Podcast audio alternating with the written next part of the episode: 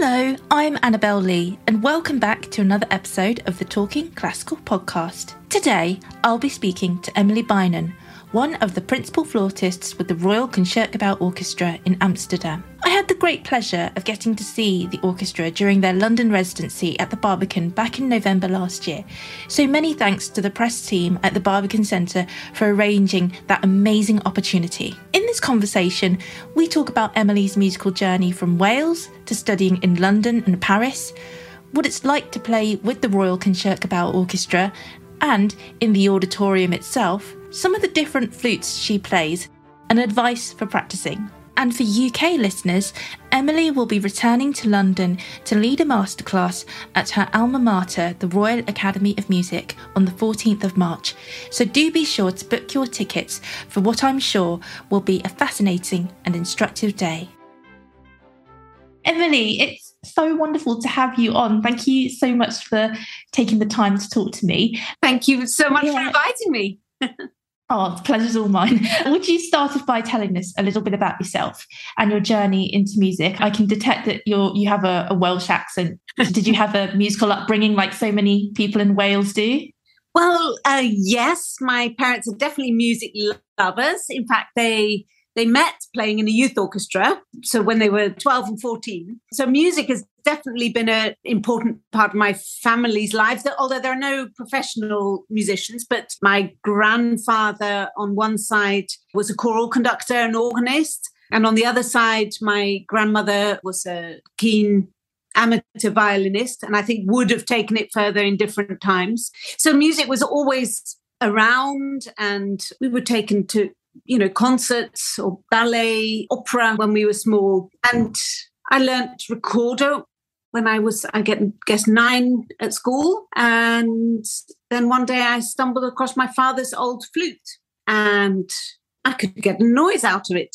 And the fingering sort of worked something similar to that recorder. So that went quite quickly. And so quite quickly, my parents realized that I wasn't going to let this go and that they were going to have to find a flute teacher. So that was how it all started, really. I was 10. Yeah. Fantastic. Fantastic. So I read that you trained at Junior Royal College of Music and then on to Senior Royal Academy of Music. So what was the training like in London? Well, the junior department of the Royal College of Music was wonderful. That happens on a Saturday. So after 5 days of regular school, Monday to Friday, and my parents were both teachers, so they were very keen for us both to do normal, regular school. My sister Catherine Beynon is a harpist, also professional, also playing an orchestra. She plays in the orchestra in Luxembourg. And from when I was about, I think I must have been 12 and my sister was maybe 9, or maybe I went for 1 year before she joined. I can't really remember. We used to go to the junior department of the Royal College of Music, which was a sort of Saturday school, and you would have your first instrument, your second instrument, you would maybe have a choir, an orchestra, oral training, history of music, theory, all those kind of things. And it was a filled school day with all subjects relating to music, which was just bliss. And so suddenly I wasn't the freaky kid at school who liked classical music. All my friends around me at Saturday school, they all liked classical music as well. So we fitted right in. That was wonderful. So I stayed there from 12 until the end of my sixth form. And I wanted to study with William Bennett, and he taught at the Royal Academy. And luckily I'd got a place at the Royal Academy. So I switched my allegiances from our CM to our AM and had 4 very happy years at the Academy with William Bennett as my teacher. Amazing. What was it like studying with William Bennett? Because I saw a masterclass that he did from YouTube, and what really struck me about his approach is that it was all about the music, and that, even if there was a technical thing, that it would always be there to serve the music. It wouldn't just be a technical exercise. And also his approach was just so full of joy and freedom and just... yeah. And I see that. And now I see that in, so many people who've been taught by William Bennett. And I think that's what we all want as musicians, isn't it? We just don't want to be you know, the technique can sometimes get in the way of us emoting, and what we want is just freedom, don't we? Absolutely, absolutely. No, he very much taught from out of the music, and from out, more specifically from sound. So what kind of colour do you want to create? What consonant does that note start with? Is it a t or a d, or maybe a p or a h? So really this sound of the flute, always having in mind the inspiration of the voice and the violin. Then the next level is shaping each phrase and really thinking about where is the high point of each phrase, where are we going to, where are you taking the listener? And then technique was anything which got in the way of that expression, really. I firmly believe that myself, that if you can hear it, if you're reaching for a sound in your imagination, your body will find a way to it. That doesn't mean that technique can't be practiced in an isolated way. Far from it, actually. So you can, as you're working on a piece of music, think, oh gosh, you know, I haven't got very much vocabulary in terms of how to begin a note, for example. So then you can take that at one aspect and work on that in the sort of dry technical practice. Maybe you would love to be able to create a faster vibrato on a particular note, and that's not quite working. So you can take that isolated element into your dry technical practice. But the expression and this striving for your musical voice, always very much led by the music and the shape of the phrasing, the colour of the sound. If it wasn't on a flute, which instrument would it be on? That sort of. But such an expressive, such a creative, imaginative teacher. Yeah. It was a great privilege, obviously, but it was such fun.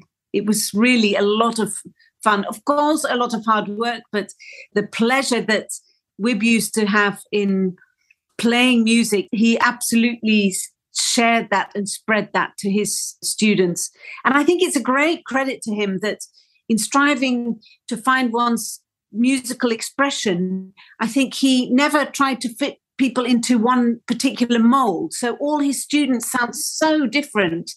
And he was really worked on trying to develop your creativity, your imagination. What do you want to say with the music? What is the composer offering us as hints? And how to use that to bring the sound to the audience. Mm-hmm. And now it's up to people like you to pass on his methodologies and to pass on that legacy to the next generation. I mean, that must be quite a responsibility, but also a great honour as well. Absolutely. You put it perfectly. It's a huge, huge honour to try and responsibility to pass on his legacy. And I have to say this, I don't think I give teach a single lesson without quoting Wib at some point and, you know, sharing the text that he might have written for a particular phrase, or to share how he saw a character of a piece of music. So very vivid teaching. I can, you know, see him when I'm playing certain phrases. I can see his gesture. I can hear how he would play it. Yeah. I got to speak to Daniel Palethorpe a few months ago, and he was saying that he thinks about William Bennett's sound every day when he's, you know, playing, doing his practicing. So that really must be a sign of the impact that he had on his students. Absolutely. Yes. Yes. Not a day goes past when I'm not thinking of his musicality and his voice, his flute voice, his singing voice. He was a real character. Yeah. Amazing. And so I then read that you then went to Paris and trained with Alain Marion. Why did you decide to study overseas as opposed to continuing with your postgrad in the UK? As a child, we'd lived abroad. Yes, before I started playing the flute, my parents lived in Nigeria before I was born. We lived in Sweden for a couple of years when I was very, very small.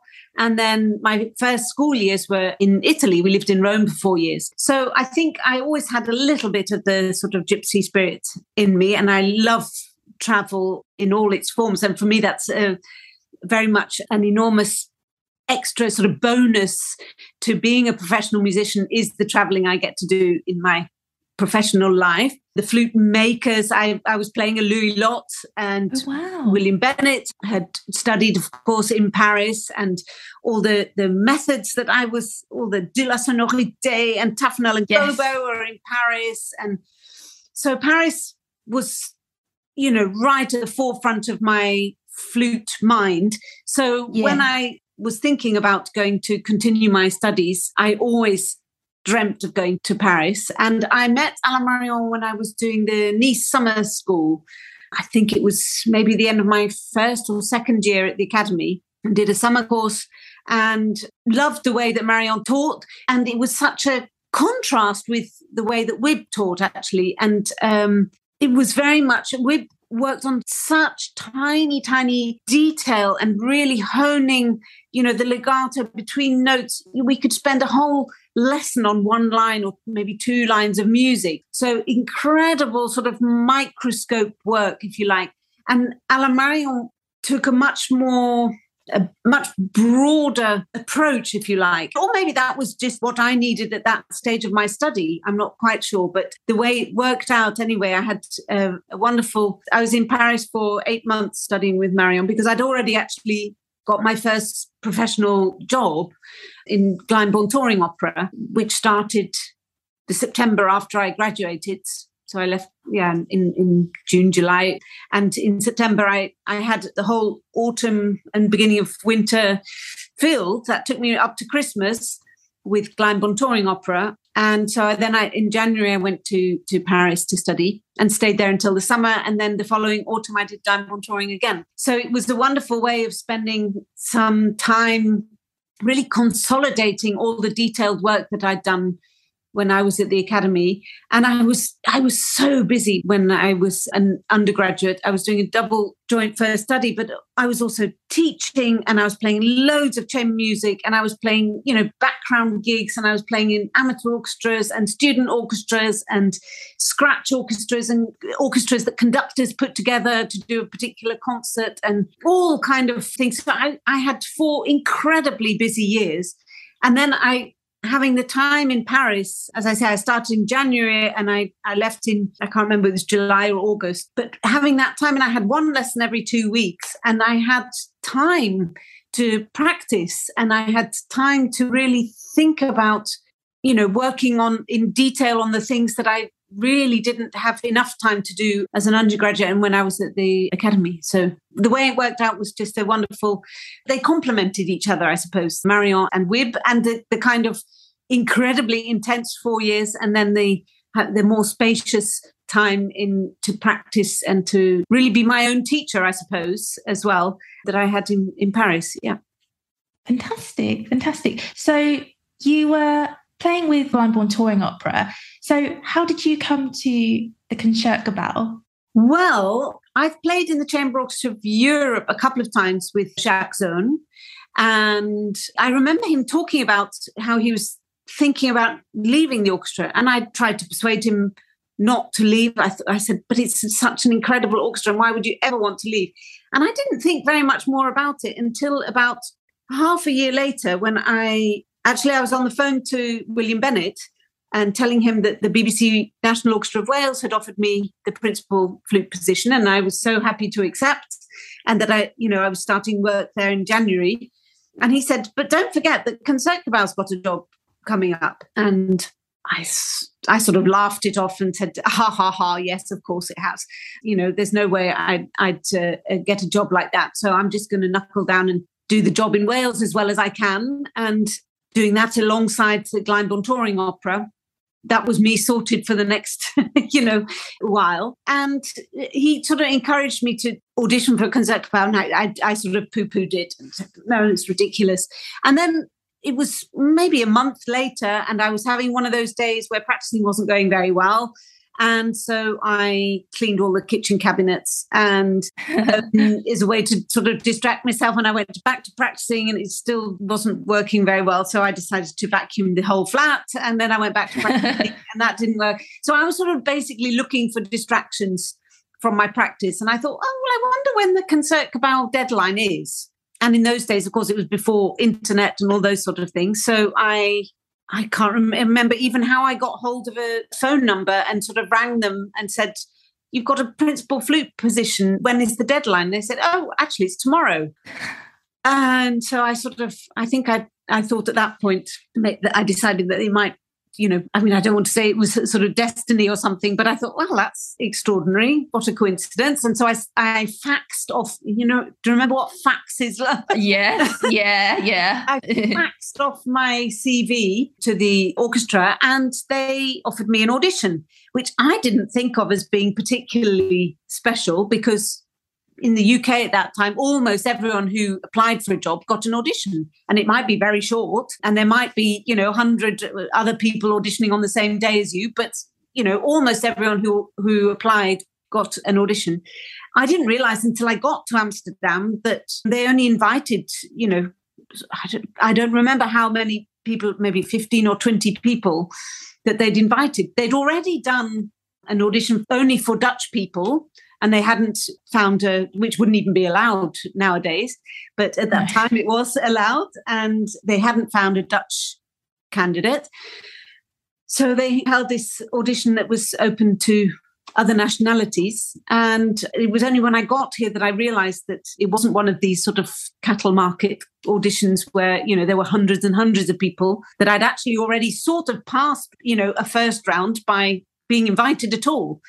I did my audition here. I didn't think I stood a chance for a minute. But of course, I didn't want to embarrass myself. I didn't want to let anyone down. So I was very well prepared. So I went in and did the audition. They told me that I got the most votes from the first round, which surprised me. But then I had to wait another 3 months for the next round, which doesn't happen nowadays. I don't know quite why that happened.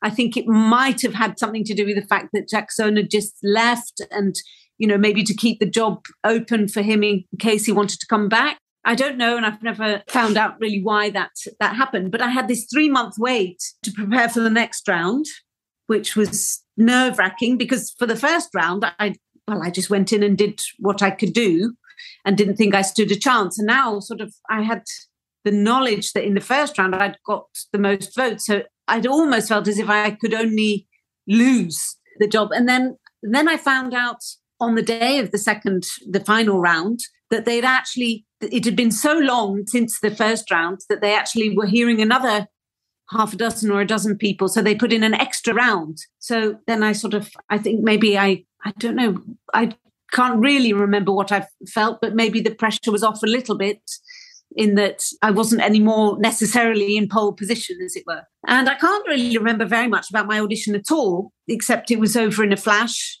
and something didn't quite go right in the Mendelssohn scherzo, but I didn't fall flat on my face and got to the end and was kind of surprised that it had finished so quickly. And then they announced there and then that I'd been offered the job, which meant that you get a year sort of trial period. But when I was offered the BBC Welsh position, I started work there something like 2 years after my audition, because the UK trial system is so very different, where they might have, you know, half a dozen or a dozen people going through the same trial process.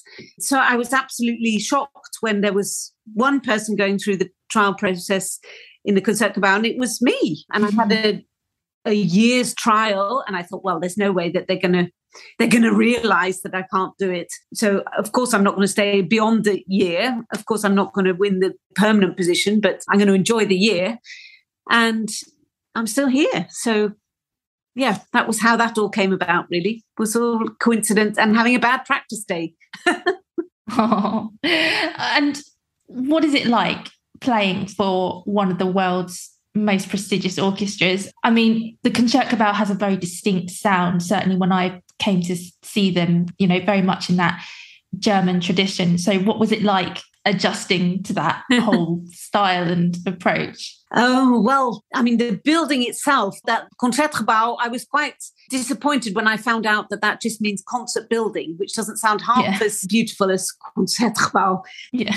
But it is an incredible building to see from the outside. It's breathtaking from the inside. And so it was quite an overwhelming experience, sort of thinking, well, this is because we always rehearse in the hall. And it still isn't, you know, every day feels a privilege to be rehearsing and playing and performing in that hall. I still can't take it for granted, as it were. I mean, it's such a beautiful, beautiful surrounding. And the most wonderful, lovely, inspiring, sensitive, intelligent, musical colleagues that anyone could wish for. It's a very happy orchestra. The Dutch as a nation are very, one of the most important words in the Dutch language is gezellig, which means sort of cozy, comfortable, friendly. And it's a very gezellig orchestra. It means that it's very supportive atmosphere. People are always encouraging one another. And yeah, there's a mutual sort of respect, I suppose, trust. Yes, I'm trying to think. It's a very musical orchestra. People love individuality, and personality is nurtured, is respected, is encouraged. So it's a very friendly, warm environment. And when I joined the woodwind section, you know, most of them had been there for many years. So it was like a well-oiled machine. And I was a sort of the new cog fitting into a well-oiled machine, which was a wonderful experience. And everything sort of open to, you can talk about balance, and you can talk about intonation, and you can talk about timing. And so it's a very, friendly orchestra, musical orchestra. Sound, I think, is in the hall is such a very important thing. And you commented on us having an individual sound, and we always consider the sound of the hall as being, you know, like a member of the orchestra or an instrument of the orchestra that we have to try and take with us when we go on tour to a perhaps less favorable or maybe in some cases easier, because it's not an easy hall to play in at all. We sometimes find it difficult to hear from where the woodwind position is, to hear the violins and what's happening at the very front of the stage, for example. And it's sometimes quite difficult to hear on stage, you know, from left to right. So it's by no means an easy hall to play in, but it's a very beautiful hall, and it's a beautiful hall to listen to music in. So we try and take that with us when we go on tour in a way. Fantastic. I'd like to just touch upon some of the flutes that you play, because I saw in a video you did for the Concertgebouw, you were talking about the Mahler symphonies, and I know that you have a silver, a gold and a wood flute. You said that the wooden flute would probably be more suited for the Mahler symphonies. But can you tell us a little bit more about these instruments? Because each one requires a very different playing style, doesn't it? Yes, I am a very, very lucky lady.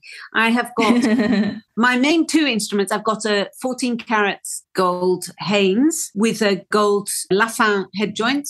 It's a 22 carat head joint, which is absolutely beautiful, with gold keys, rosé gold. It's, yes, gorgeous, gorgeous. I'm very lucky. And my other main instrument is a wooden Powell, which has also got gold keys, and that's got a head joint by Tobias Manka.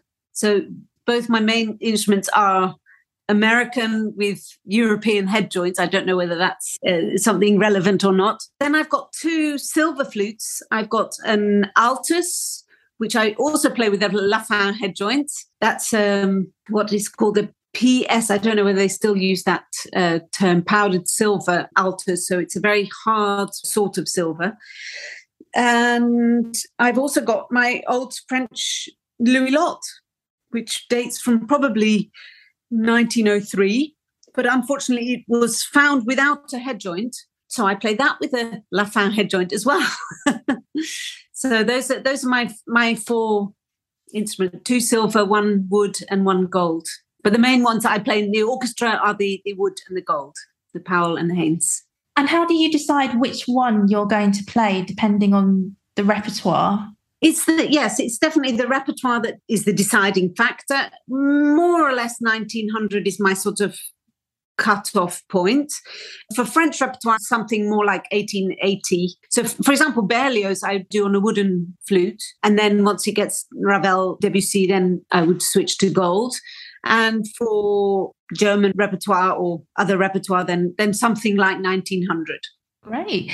I'd just like to talk about some of those brilliant lockdown insanity prevention videos that you did during the glory days of the 2020 lockdowns. I mean, they're wonderful resources for flutists and even classical musicians or experiences. How do they come about? Oh, well, that was, yes, as you say, the first lockdown. And I am a little bit of a workaholic, has to be said. And the idea of having, well, of course, in the first instance, we didn't realise quite how long it was going to last. But as soon as it was announced that we weren't going to have any public concerts for 10 weeks, the first thing that got cancelled were lots of masterclasses. And I just felt so sorry for young players, you know, at music college, which is such an exciting time, a rich time for meeting people and playing in all sorts of crazy ensembles. And of course, practicing your socks off and playing concerts left and right, and all that vanished. I mean, I found it hard enough, and I've been, you know,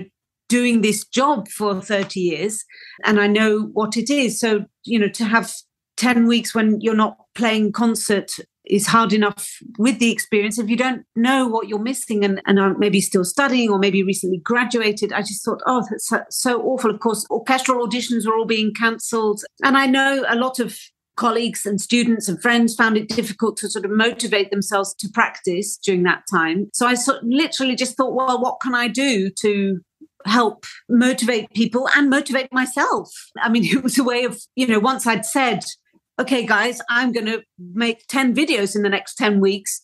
And I'd never made a video in my life. I had no idea how iMovie worked. And I'd said I'd do it. So I was going to have to do it and find a way. So it was a way of keeping me motivated, I suppose, and busy, and lockdown insanity prevention. The name says it all, and the acronym LIP seemed quite appropriate for a flute player. So I just took 10 topics which are the most commonly asked for, or the 10 pieces or aspects of flute technique that I just find myself talking about the most during my teaching. And I just thought that would be it. And well, there were rather a few more after that, because people said, oh, can't you do one on this? And can't you do one on that? And yeah, I'm still uploading stuff from time to time, although now it's quite difficult to fit making of a video into my busy daily life. But at that time, it was a way of keeping me motivated and interested in doing something. And hopefully, you know, it was a resource which would be there for years to come. Definitely. I found it really interesting in one of the videos that you said that when we practice, that actually, you know, we need to allow ourselves the permission to experiment with sound. And actually, sometimes we just, you know, I certainly know that as classical musicians, as flute players, we're very kind of, we want to get things right like all the time. And I think we have to learn to be kind to ourselves, I think, in the practice room, right? Be kind and have fun and to explore and experiment. And, you know, maybe that means, if you're not used to thinking in that way, sort of just saying, okay, the last 5 minutes before I put my flute away, I'm just going to make noise. I'm going to try and copy the bird that I can hear singing outside. I'm going to try and sound like a violin. I'm going to try and sound like a French horn. I'm going to try and sound like an oboe. I'm going to muck about with different fingerings. You know, I've come across some marvelous fingerings just by mucking around, really. And so allowing yourself to have that sort of playtime, exploration and experimentation time, I think, you know, you can come across all sorts of ways of using your body, your fingers. You know, you can have fun with sort of harmonics or, you know, just no boundaries, no limits, and just playtime. It's important for children and it's important for grown-ups as well, I think, you know, having that freedom. That sounds like a great way to finish. Well, Emily, it's been just a pleasure talking to you. Thank you so much. Oh, and I should add that you're coming back to London next year for the Academy Masterclasses. Yes, I am. I think they're in March. So, yeah. Fantastic. Yeah. Oh, I'm sure that'll be a wonderful experience for you to come back and teach the students there. Oh, it's always such a pleasure teaching. I'm visiting professor at the Academy, so I go a couple of times a year and work with all the students, and it's a wonderful class. I love teaching. I've been lucky enough to have some superb teachers, and I love passing on their tips to the next generation. Thank you very much, Emily. Thank you. Thank you, Annabelle. Thank you so much for listening to this episode of the Talking Classical Podcast. I do hope you enjoyed listening. Don't forget you can subscribe to the podcast on Anchor, Apple Podcasts, Spotify, or other major outlets where you get your podcasts. You can also follow the Talking Classical Podcast on Twitter, Facebook, YouTube, or the Talking Classical blog. If you have a moment, please would you leave a review or a rating on Apple Podcasts, as this will help to increase visibility and get the podcast to more people. Many thanks for listening once again, and I hope that you'll be able to join me for another podcast very soon. Bye for now.